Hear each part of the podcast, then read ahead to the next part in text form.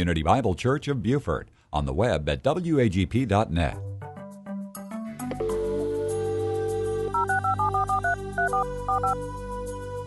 This is the Bible Line, a live radio call in program with Dr. Carl Broggi. Dr. Broggi is the senior pastor of Community Bible Church of Beaufort, South Carolina.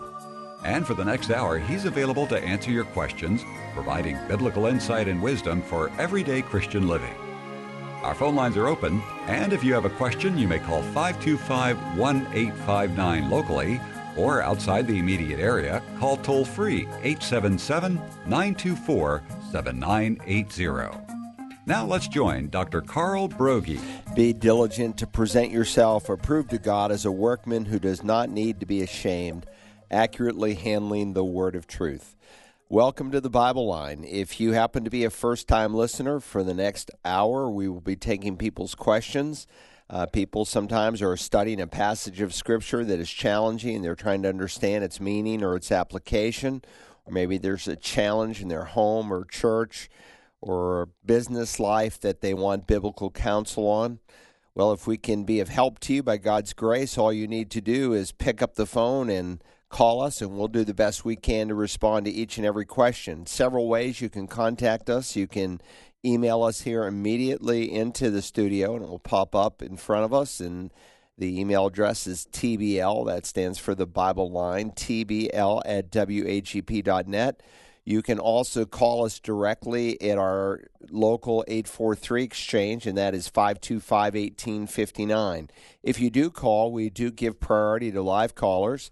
But if you're more comfortable, you can simply dictate your question and hang up. So, however, you'd like to uh, give it to us this morning. So, Rick, we'll go ahead and we'll get started and jump in this Easter week. What a great week this is here. Amen, brother. Yes. It sure is. This is the this is what it's all about. This That's is the- right. The, the, message that uh, we need to share with a, a lost and, and needy world right now. Joshua from Hilton Head writes Somebody asked me to explain the difference between the teaching on the sanctity of life and the multiple passages in the Old Testament where Elohim Elohim kills infants in the womb, most of which were judgments against Israel or neighboring cultures, and claimed it was a sign of moral inconsistency between the texts of Scripture. I didn't have an answer, and it was a bit persuasive, to be honest. How do I address this matter of seeming scriptural discrepancy? Well, obviously, as you know, there are no discrepancies in the Bible, so you modify it with the word seemingly, and rightly so, my brother. So appreciate that. With that said, it's certainly a difficult challenge, but it's not an impossible one. Uh, God is omniscient, He sees the beginning and the end. And so, of course, He gave specific instructions. Uh, I'm reading now from the book of Deuteronomy. And this was in regards to the Canaanites, which is which is a general term term used to describe the people who filled the land of Canaan. And the cities of the nations the Lord your God is giving you an inheritance, do not leave anything that breathes. Completely destroy them. The Hittites, the Amorites, the Canaanites, the Perizzites, the Hivites, the Jebusites, as the Lord your God has commanded you. Otherwise, they will teach you to follow all the detestable things they do in worshiping their gods, and you will sin against the Lord your God. Uh, do you remember that occasion when uh, Saul really disobeyed this command? And Samuel uh, came and uh, confronted him. First, God came to Samuel, and here in uh, 1 Samuel 15, God says, I regret that I've made Saul king, for he's turned back from following me and has not carried out my commands. And Samuel was distressed and cried out to the Lord all night. And Samuel rose early in the morning to meet Saul. And it was told Samuel, saying, Saul came to Carmel, or Carmel if you want, and behold, he set up a monument for himself, and then turned and proceeded on down to Gilgal. And Samuel came to Saul, and Saul said to him, Blessed are you of the Lord. I have carried out the Lord's command. And then Samuel said, Why then is this bleating of the sheep in my ears, and the lowing of the oxen, oxen which I hear. And so he had not completely carried out the command. And of course, he left the king. Uh, his life had spared him. And, and so God had given some very, very specific instructions. Now remember, God is patient, God is long suffering, God looks at the long view. Uh, he wishes that none should perish, but that all should come to repentance. And so there was a reason why God even had uh, Israel in Egypt for 400 years. It was a fulfillment of a prophecy he had made to Abraham.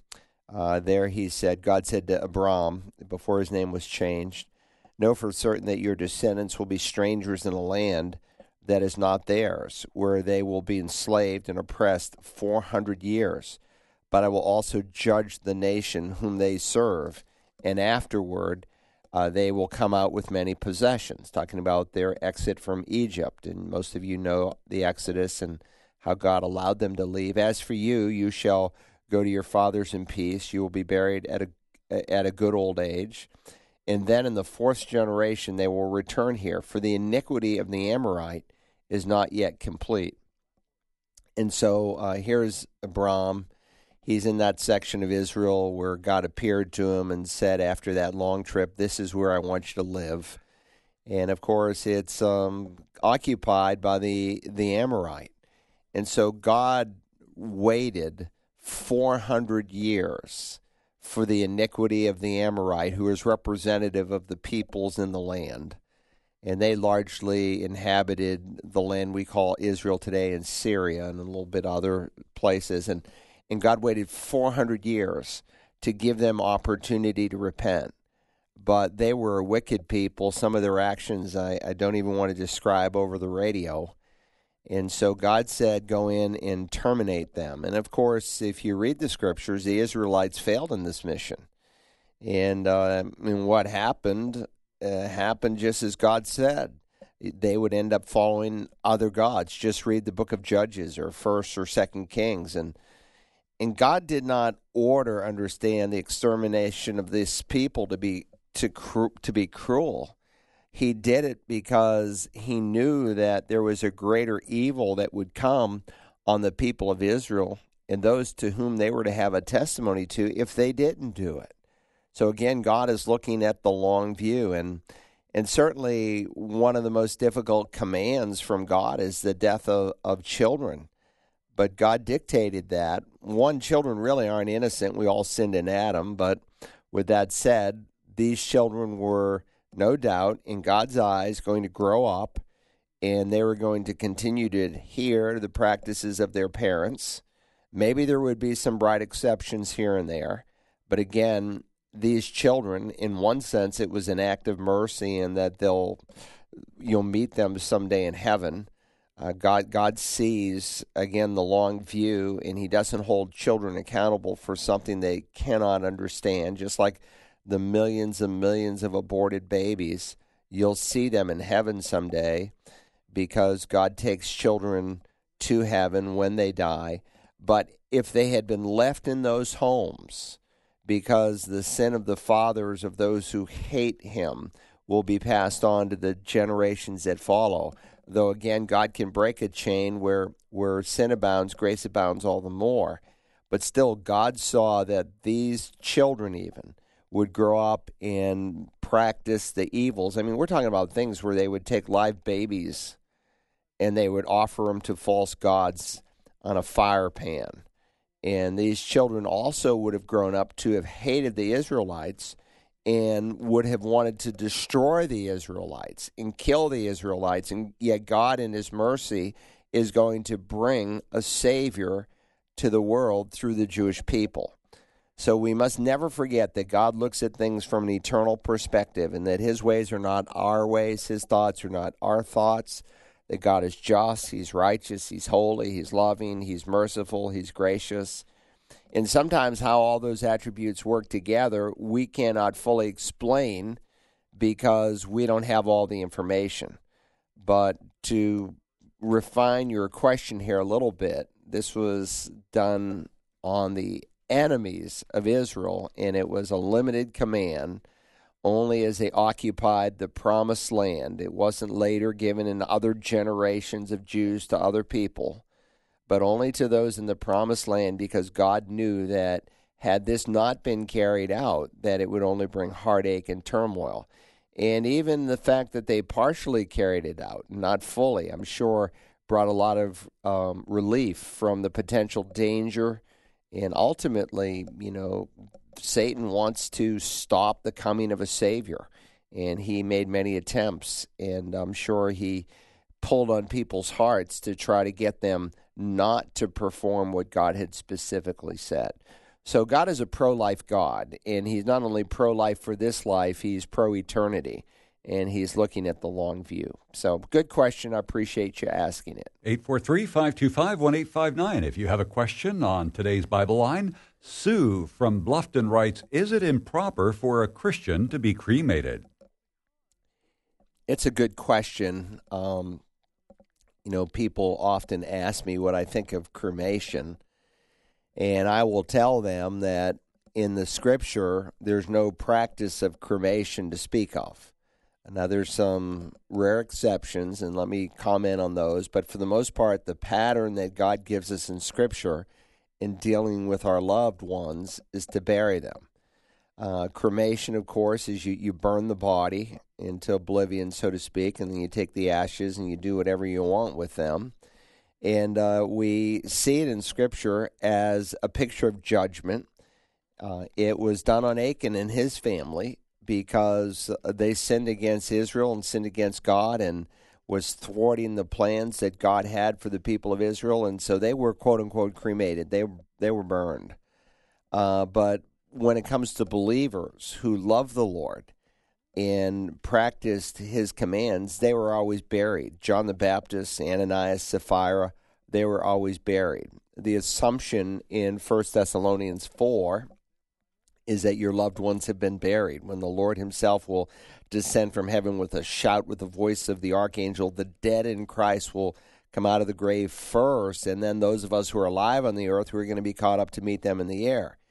In 1 Corinthians 15, the, the great resurrection passage, um, Paul speaks of uh, taking a body and sowing it like a seed. It's sown a natural body, it's raised a spiritual body. This mortal must put on immortality. This perishable must put on the imperishable. And so he likens the burial in faith to the planting of a seed. You take a seed, it looks dead, but life comes out of that seed. And you plant a body in the ground, and it looks like there's, you know, it's over.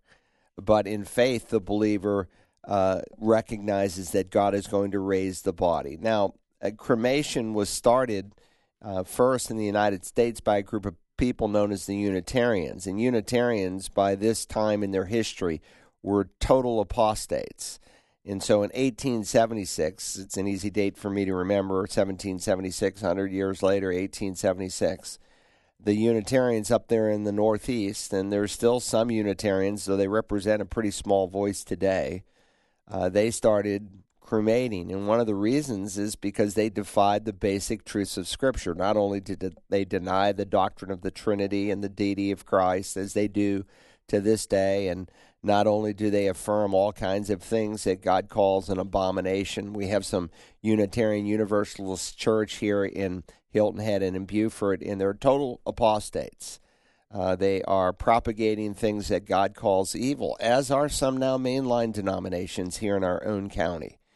But with that said, in defiance of the resurrection, because they didn't believe there was a resurrection, they didn't believe that you would be raised to life. And even today, uh, they have all kinds of weird beliefs since their inception in terms of what happens to a person when they die. Well, your spirit becomes part of this big, huge spirit in the universe, and just depends which Unitarian you're speaking to because since they have no basis for authority, they can come up with just about anything they want to.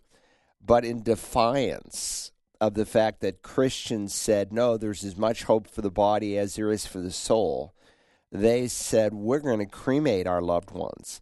And it was their way of denying the, the doctrine of the bodily resurrection, kind of their way of raising their puny little fist in the face of God Almighty.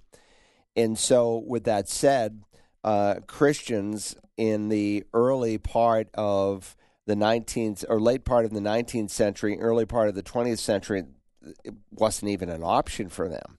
Why would we want to endorse something that the Unitarians are branding? And of course, uh, with time, the church has become largely ignorant. We don't know what the scripture says, and so we don't really follow the scriptural example. Now, let me just say, while it's never technically commanded that we bury the dead, uh, there are a lot of things that we do in Scripture that we do by example. For instance, technically, there is no command in Scripture that says you have to have deacons, but it is assumed that you have deacons. It's modeled that you'll have deacons, and the qualifications that a man must meet to serve as a deacon are given in Scripture. So uh, we do a lot of things by example. And the example that we find in Scripture is that of burial. Again, there's the rare exception with Achan. Some would say, well, what about Saul and his sons? Well, Saul and his sons, if you remember, their bodies were nailed to a wall uh, there in Beth Shean. And if you go to Israel with me, we will go to Beth Shean. This is like a, a, a real spot. We know it happened right here. And uh, it's one of those uh, spots that you go to in Israel. Well, maybe it happened here or could have happened. No, it happened there. And in Beth Shean, they they just totally mutilated their bodies and they were so messed up they really couldn't transport them. So what did they do? They burned the flesh off, but then they took the bones and they carried them back and, and buried them. And, and in practice, that's what Jews, in one sense, um, have as their uh, furthermost goal today. They don't embalm, and so, in the first century anyway, when someone died, you'd put them in a tomb and you'd wait a year. And after a year, the flesh would rot off. And then you would take the bones that were left and put them in a little box called ossuaries. And so that way you could have multiple people of the same family and clan buried in the same tomb. And of course, you had some real liberals who uh, found some tombs from the time of Christ and one little box said Yeshua on it, another said Mary, and they said, "Oh, this must be Jesus and Mary married." Uh, that Jesus married Mary, Mary Magdalene. Just stupid stuff that has no, uh, you know, biblical basis or doesn't even make sense. So again, people were buried, and when God Himself does a burial, um, He buries Moses. He, the Lord, in Deuteronomy 34, buried Moses. And I think, too, from a practical point of view, when you as a pastor are doing a funeral, the funeral has a whole lot more punch when there's a body present than when there's simply a, a, an urn or nothing at all or just a picture. It, it's it's just a firm reminder that this person is gone, and I think it helps people in the grieving process. But it also uh, is a good tool that the Spirit of God uses to bring people to faith in Christ. And sometimes it's at a funeral, which is really your last will and testament, where you have the best and greatest opportunity to speak to people about Christ through the pastor that you've left to do your funeral. And uh, the reality that death is here and it could happen to them just is brought home in a powerful, powerful way. And you don't want to miss that. You say it's a little more expensive. Look, I see these guys they they buy these twenty five thousand dollar boats and this all these toys and but they don't have money, you know, for a funeral. It, it's a matter of priority and it's a matter of things that are important and things that are really eternal. So, good question. It comes up often, but it's been a while since we've answered it. 843 525 1859. If you have a question on today's Bible line, Betty from Beaufort says a recommendation for a children's Bible version for a five year old that can read well would be appreciated. The picture Bibles are not keeping his interest or improving his reading. He wants to read an adult Bible. Well, uh, good for your child. That that's great. And and let me say, there's a lot of children's Bibles that are worthless, and I mean worthless. I mean some that are just inaccurate. I have I own approximately 20 children's Bibles in my library, and one uh, has Moses floating down the river in a basket laughing. That's the exact opposite of what the text says. He wasn't laughing, he was crying, the Bible says. And so there's children's Bibles that are inaccurate. Then you had, like, you know, the Amy Grant Bible where she'd bring in all these animals uh, to, like, like the Bible needed enhancing. And you know, just just was not helpful, and I think uh, was a big big mistake. Uh, with that said, I do believe that there are some children's Bibles that are well illustrated, but there's not much content to them, and that's probably what your child is struggling over. Is that there's great pictures, but really no content in terms of what's going on and what those pictures represent. And then occasionally you'll get a children's Bible that just doesn't communicate well. Like some uses the old King James 17th century English, which is, you know, difficult for a five year old to understand. So there are two that I recommend. One is called the Action Bible, and the other is called the uh, the Children's Bible. And again, there's tons of Bibles for children titled the Children's Bible, but this one is done by David C. Cook Publications. And in my view, it's the most accurate um, translation, so to speak, or paraphrase that's done for children. Uh, it takes the biblical text and then summarizes the key critical highlights of the Old and the New Testament. But what's beautiful about the children's Bible that's done by David C. Cook is each section is indexed to the the passage it's coming from. So if there's Lazarus being raised from the dead, it's going to say John chapter 11.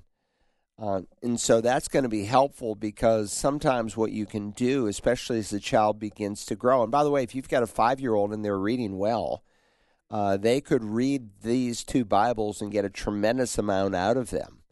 And so generally, we took our kids through the children's Bible about five times over the course of their early years. And as the children got older, we have older children reading to the younger children, one to enhance their skills, but also because they're going to absorb more. And then as they got older, we began to say, well, now that we've read this out of the children's Bible for Jameson, uh, Jeremy, let's go ahead and look up this passage in 1 Kings 18 and I want you to read it from 1 Kings 18 and let let's see what we hear from the real Bible, the complete record of what God gave us that we didn't pick up in the children's Bible. And again, it would take these biblical concepts and really drive them home. But there's a real blessing to having like a children's Bible to work through with your children and that if it's well done and I've recommended two and I'm sure there's some others, but these two are excellent. The Children's Picture Bible by David C. Cook's been around for about 40 years. Uh, and it's, by the way, in some other languages. And again, there's real precision there. So, like, for instance, instead of having one angel or five angels, uh, there's two angels at the um, the entrance to the Garden of Eden with that flaming sword of fire. Why is that? Well, because in Hebrew there's a singular, there's a dual, and then there's a uh, uh, there's a plurality that refers to three or more. And in Hebrew, it, there's a dual. So cherubim is a dual, and so there's just two angels. So there's real precision, I think, in what they've done. But it will also help you to get a, a big picture for your children of all the major Bible events in historical records that have been written. I'm, I'm a little reluctant to say the Bible stories because the word story more and more just means some tale. We're not talking about tales, we're talking about historical records. All right. I like to use the word account. Yeah, account or know. historical record. Those those are great. The, yeah. Good, good, good, good word, Rick. Okay, uh, we just had a caller, an anonymous caller, wanting to know: Is it possible to lose your salvation?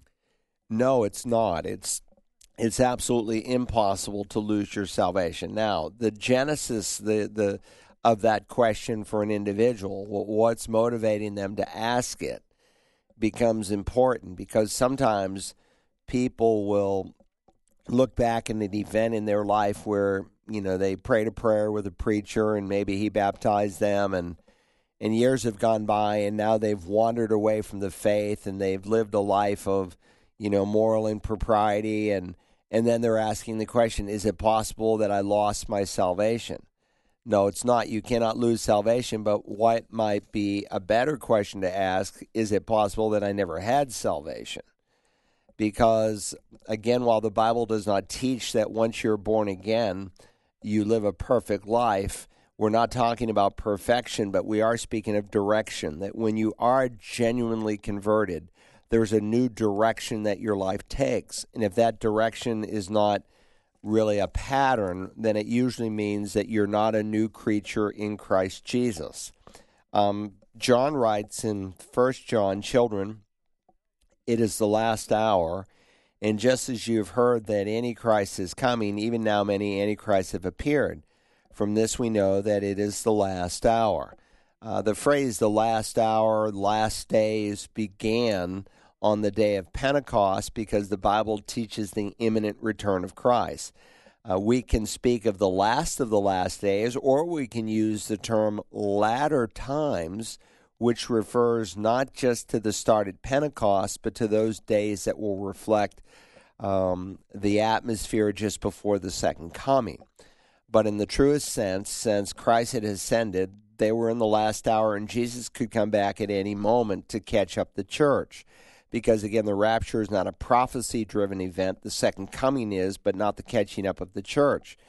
And of course one of the things that god said would happen after the church would be caught up is that there would be a growing um, rebelliousness towards the truth. And so jesus even told in the kingdom parables in matthew 13 about a man who went out and sowed good seed and then an enemy came and he sowed tares and of course, in the interpretation of that, he describes the good seed as the gospel preacher, so to speak, and the bad seed being the evil one, the devil, trying to uh, plant a false gospel. And the two will grow up together. So, in that sense, oh, this is the fulfillment of what Jesus said.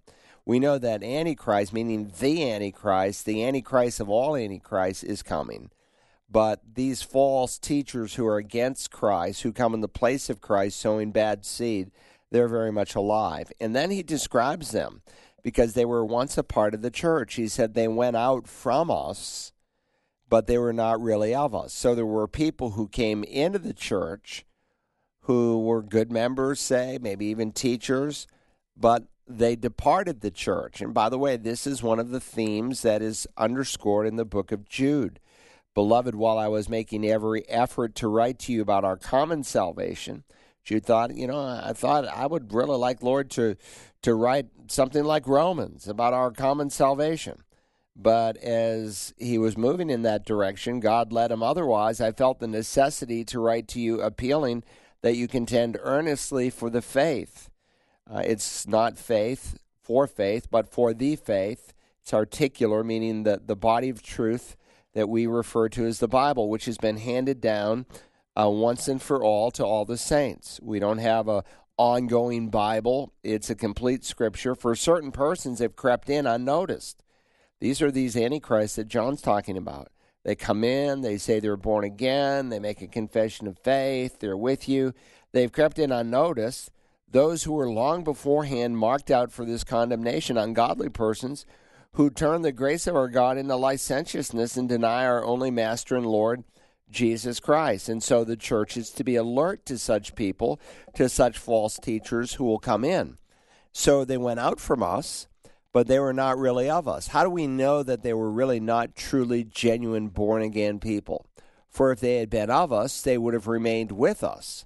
In other words, they would have persevered. Jesus speaks in the Olivet Discourse in Matthew 24 that the one who perseveres to the end will be saved. He's speaking of that time frame in human history where to follow Jesus, it may cost you literally your head because there will be millions of believers who refuse to follow the Antichrist and take the mark of the beast, and so their heads are cut off. But the one who perseveres, who never renounces Christ, he has the genuine item. You're not saved by perseverance. When the Protestant reformers spoke of perseverance of the saints, they were not saying that you were saved by perseverance. They were simply teaching that the one who is saved will persevere. He will not renounce Christ. They went out from us, but they were not really of us, for if they had been of us, they would have remained with us. But the fact that, that he says they went out, it shows that they were not really of us to begin with. In other words, if you have it, you can't lose it. If you've lost it, you never really have it. He that believes in me has, not will have, but has right now eternal life.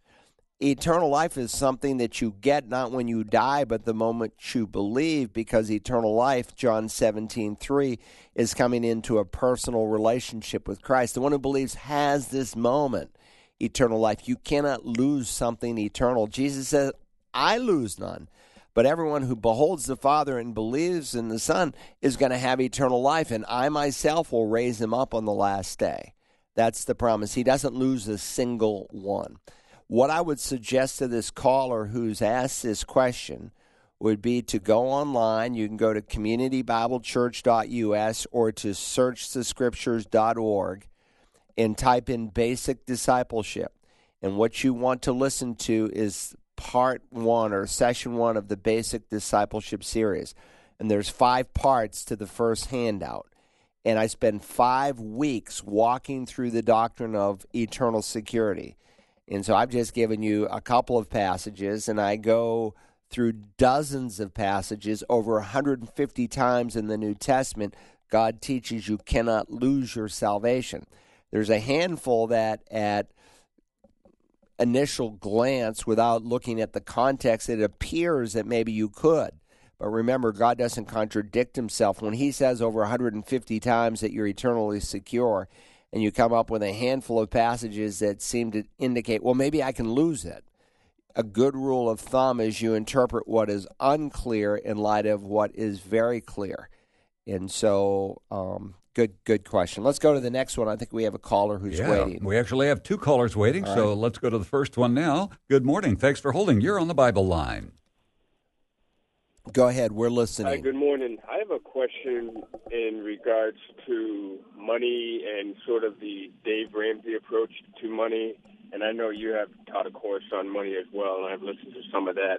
My specific question is after Dave Ramsey talks about paying off debt, he has certain other steps like paying off your or, or investing 15% for retirement and saving for your children's college and paying off your home and then building wealth and give.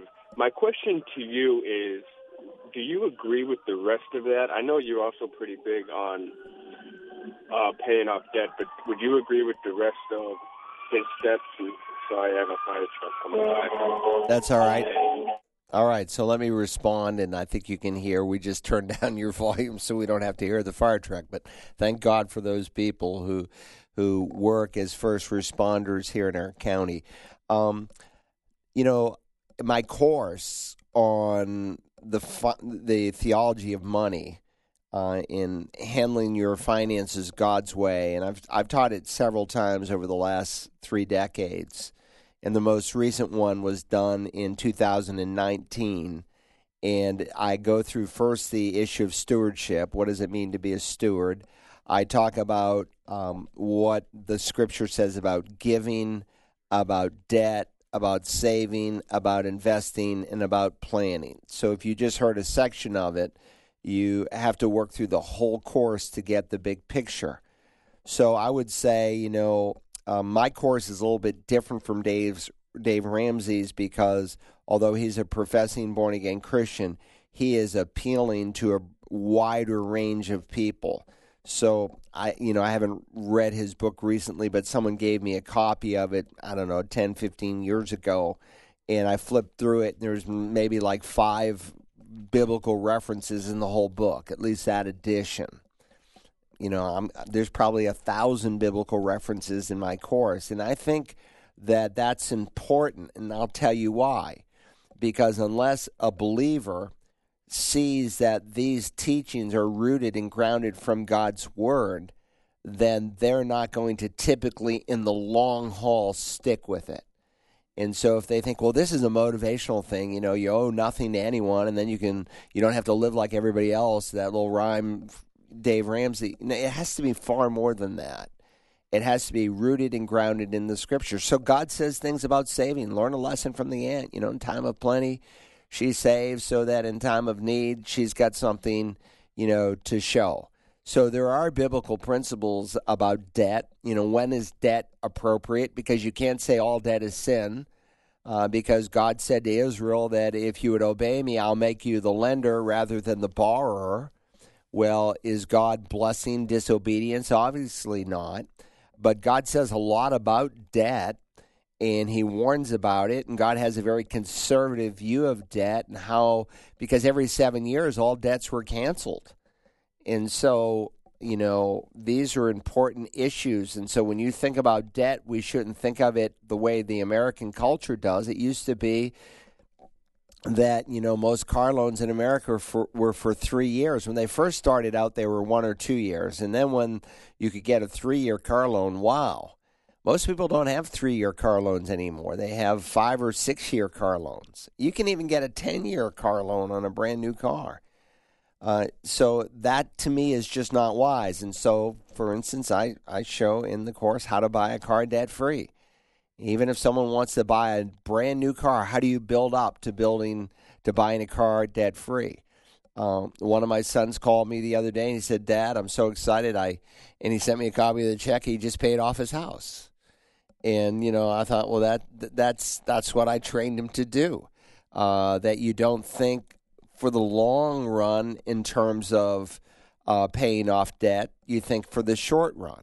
So there's some things that he says that I have no problem with. Um, what I think the course is very weak on, at least what I've seen, and maybe he's updated it, was how do you invest in eternity? And I spent a lot of time on that because it's not just, well, I don't have a house payment, but how do I really invest wisely as a believer? Because if we're not faithful in the money that God puts in our pocket, uh, if we're not faithful in unworldly riches or unrighteous mammon, depending on your translation, then who's going to entrust true riches to you? And so the way we handle our money is indexed potentially to our ability to lay up treasure in heaven. So that's just a really brief answer, but I would say listen to the whole course. And I've taught it in one day before, and I remember the last time I taught it in one day, um, people came up to me in their 60s and said, and said to me, I wish I'd learned this when I was 20 years old. In fact, it's a requirement for me to marry anyone. They have to, as part of their 20 hours of homework that they have to do before I will stand in front of them and oversight what God is going to do in joining two people, they have to go through that whole course and even come up with the, the budget that is reflective of the principles that they've learned. So, anyway, um, good question. Let's go to the next one. 843 525 1859. If you have a question on today's Bible line, Alberto from Savannah, Georgia is on the line. Thanks for holding. Good morning. You're on the Bible line. Well, good morning, Dr. Carl Broggi and Rich Forshner my question is, if I, if I'm a believer, right, but then I say to myself, I'm a scumbag, low life, you know, piece of trash. But then people say, well, you got so low self-esteem in yourself. But then if I say, well, I'm real holy, sanctified, you know, then they'll accuse me, well, you think you're so holy, so you think you're all so, so, so, so righteous. So either way, you're going to be a, accused. Either way, if you, if you don't know your position in Christ or or you think you're too so holy, you know, you start seeking God and start doing all the things of God. But either way, get accused by both sides, by the unbeliever and by the believer. So how do you balance that out? All right, good good question. Um, so I suppose if you want to put it in, you know, modern idioms, you can say I'm a scumbag by nature, but I am righteous by grace and again, you're you're you're holding those two truths, you know, at the same time. If someone comes across that they are holier than thou, then they're probably not doing a good job in terms of communicating the grace of God. And so when we we speak about sin and rebelliousness and abominations, you know, it needs to be done with the heart there go I, but by God's grace and mercy. That left on the wrong track long enough, that could definitively be me. And so when you preach God's law with God's grace, because the two go hand in hand, if you just say, well, drunkenness is wrong, adultery is wrong, fornication is wrong, abortion is wrong, but you don't hold out at the same time the hand of grace that you know God is big and he can forgive. And if we're willing to admit what God says about those things that they are indeed wrong and evil and we are willing to receive his grace through the cross because that's the only way it comes through the substitutionary atonement of Christ. And, we call upon Jesus to forgive and to change those sins on the basis of the death and resurrection. Then people hear something else. You know, there are folks out there who they want to justify sin, and sometimes there's nothing you can do to persuade them otherwise. A grandmother brought two of her grandchildren in their early 20s recently to meet the pastor and and they wanted to know why I thought, you know, homosexuality was wrong and is not incest an option for people to exercise and just I just some unbelievable thoughts these young women had. And of course, they were looking and they were saying that the Bible's been mistranslated and it can't be trusted and da da da da da. And, you know, they were looking for a reason not to believe. And there are people like that who will throw up stuff at your face and they're not asking out of an earnest and sincere heart because they're really searching they are throwing up a smokescreen in order to defend why they shouldn't believe because they're under conviction. And so they're throwing up excuses as to why you're wrong or you're holier than thou or you're this or you're that. So, you know, we don't present ourselves as, you know, righteous by our own doing. That what we are, I am what I am, Paul says, by the grace of God. And it was the grace of God that revealed my need for a Savior. It was the grace of God that um, credited to my account the righteousness of Christ. It was the grace of God that implanted the Spirit of God in me that made me a new person so that I could change and become the person that God wants me to be. And that's what real freedom is. Jesus said, You shall know the truth, and the truth shall set you free. Freedom is not doing whatever you want to do, freedom is doing that which you ought to do. And it's only through a second birth, when you're born from above, that you are truly, genuinely free, where you can live a different kind of life. All right, very good. 843 525 1859. If you have a question on today's Bible line, Sherry from Robinson, Illinois writes As I grow and study my Bible, I feel I don't know how to answer questions concerning why I believe what I believe. Could you suggest a study Bible on apologetics or books that are on apologetics? Well, it's a good question. Um, you know, I think some great resources would be Answers in Genesis. Uh, sometimes the titles are not always reflective, but there's four volumes on apologetics. Uh, volume two and volume number one deal with a number of subjects like um, let, let me just read some titles from their book Who Created God? Uh, why are so many Christian colleges moving down a secular road? What is apologetics? Uh, there's a chapter in here, Why is the Bible Unique? which I wrote. I authored in that, um, that series. And that they answer like 25 different questions. Then they have some, uh, a couple of volumes on uh, world religions. And sometimes many of these world religions Buddhism, Confucianism, Unitarianism, uh, Druidism, uh, Zoroasterism. I wrote the chapter in Zoroastrius. Uh, and what is Zoroasterism? And again, when you read through a, an apologetics books like this, uh, uh, if it's well written, and these are well done, all the chapters in them, and I contributed to four of the chapters. Like one of the chapters I wrote is why is the Protestant Reformation important? Well, it's really important. And so this would be a good resource. And the other author, so Answers in Genesis, any of their books on apologetics. And um, I don't think it's titled maybe the best. Uh, How do we know the Bible is true? Volume one and two. But in those two volumes, they answer a lot of basic apologetic questions. Uh, and then there are two volumes on world religions and cults is also very useful because again what it does for you is it bones you up on the truth. So if you're going to study say mormonism or jehovah's witness what it's going to do is it's going to compare very carefully what the bible actually says with what they actually say from their documents. Um, so that would be i think a, a, a good good resource um, there were some other books written by josh mcdowell but I don't think they're very well done, in my opinion. I mean, the information is there, but they're not very readable, and that's because for the most part he didn't write them.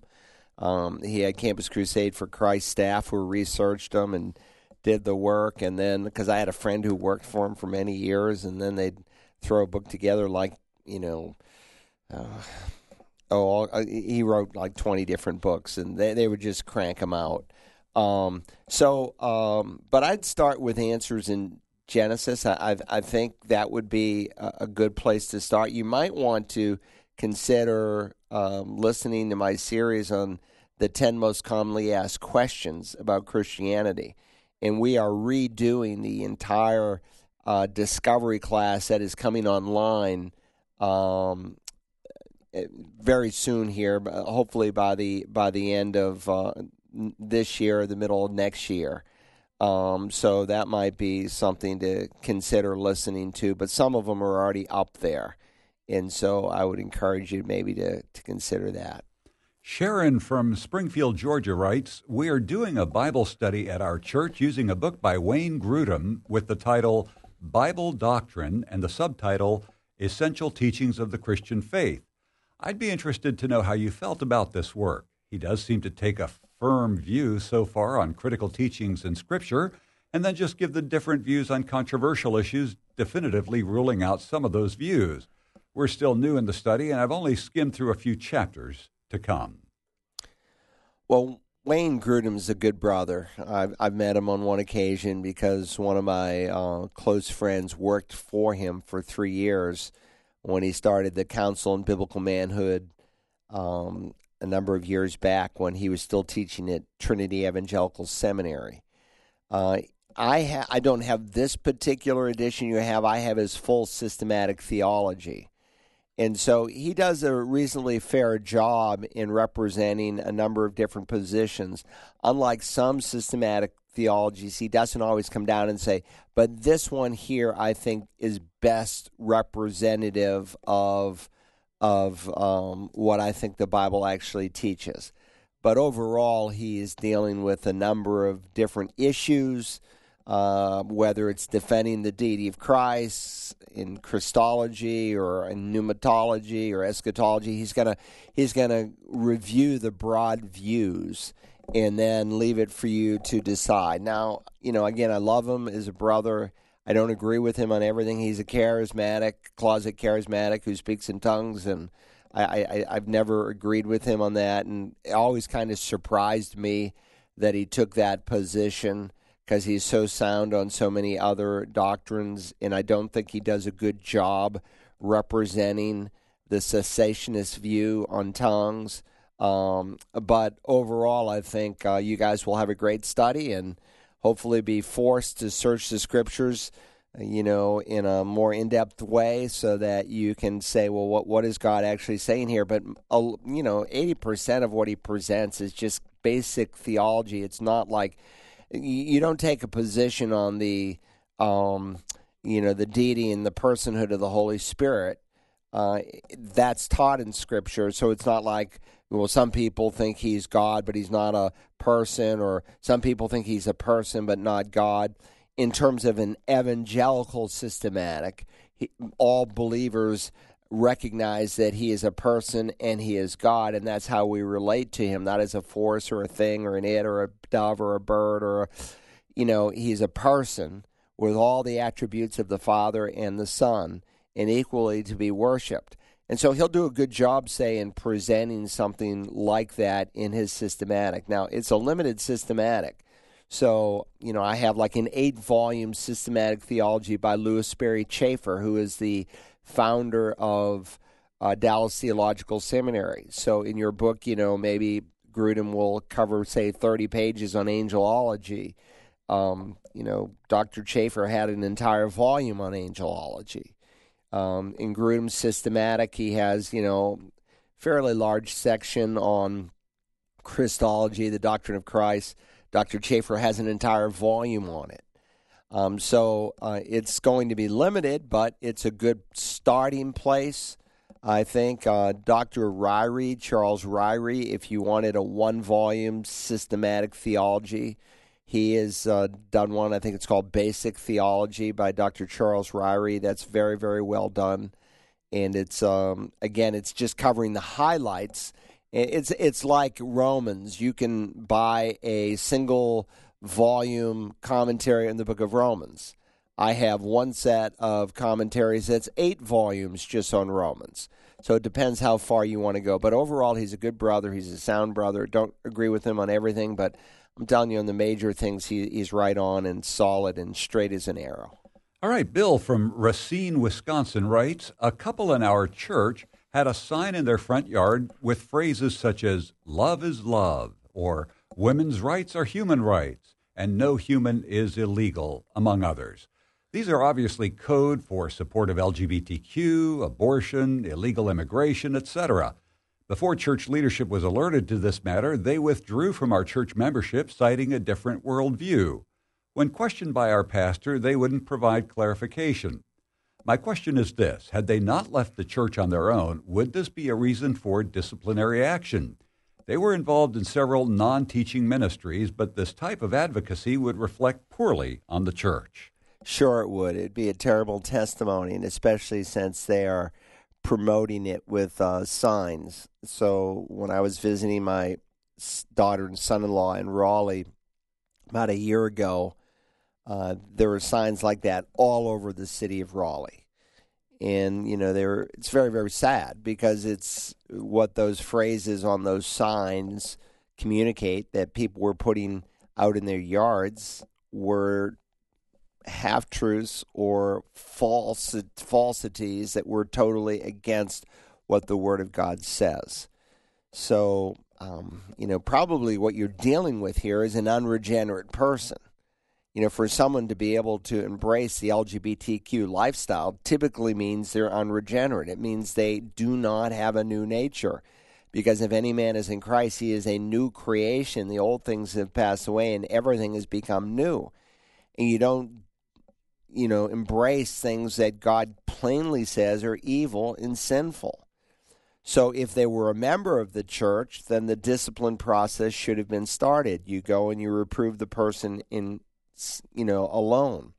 So some spiritually mature person, based on Galatians 6, uh, goes and confronts that person and, hey, I see you've got this sign, love is love. have you thought about what the scriptures say? You know, over here it says that homosexuality is an abomination. Over here it says homosexuals uh, will not inherit the kingdom of God. It's not that they can't be saved, but this is a lifestyle that denies the new birth. And then it might become, well, oh, the Bible says that. Well, I don't believe the Bible. Okay, so now, well, why don't you believe the Bible? And so we're dealing with an issue of authority. Or, you know, and again, when, when someone is born again and they hear truth, they're able to embrace it. Jesus said, unless you're born again, you cannot see, comprehend, embrace the kingdom of God, much less enter it, as he will say a few verses later or Paul says, a natural man does not understand the things of the Spirit of God. They're foolishness to him. He can't appraise them because they're, you know, they're spiritually discerned.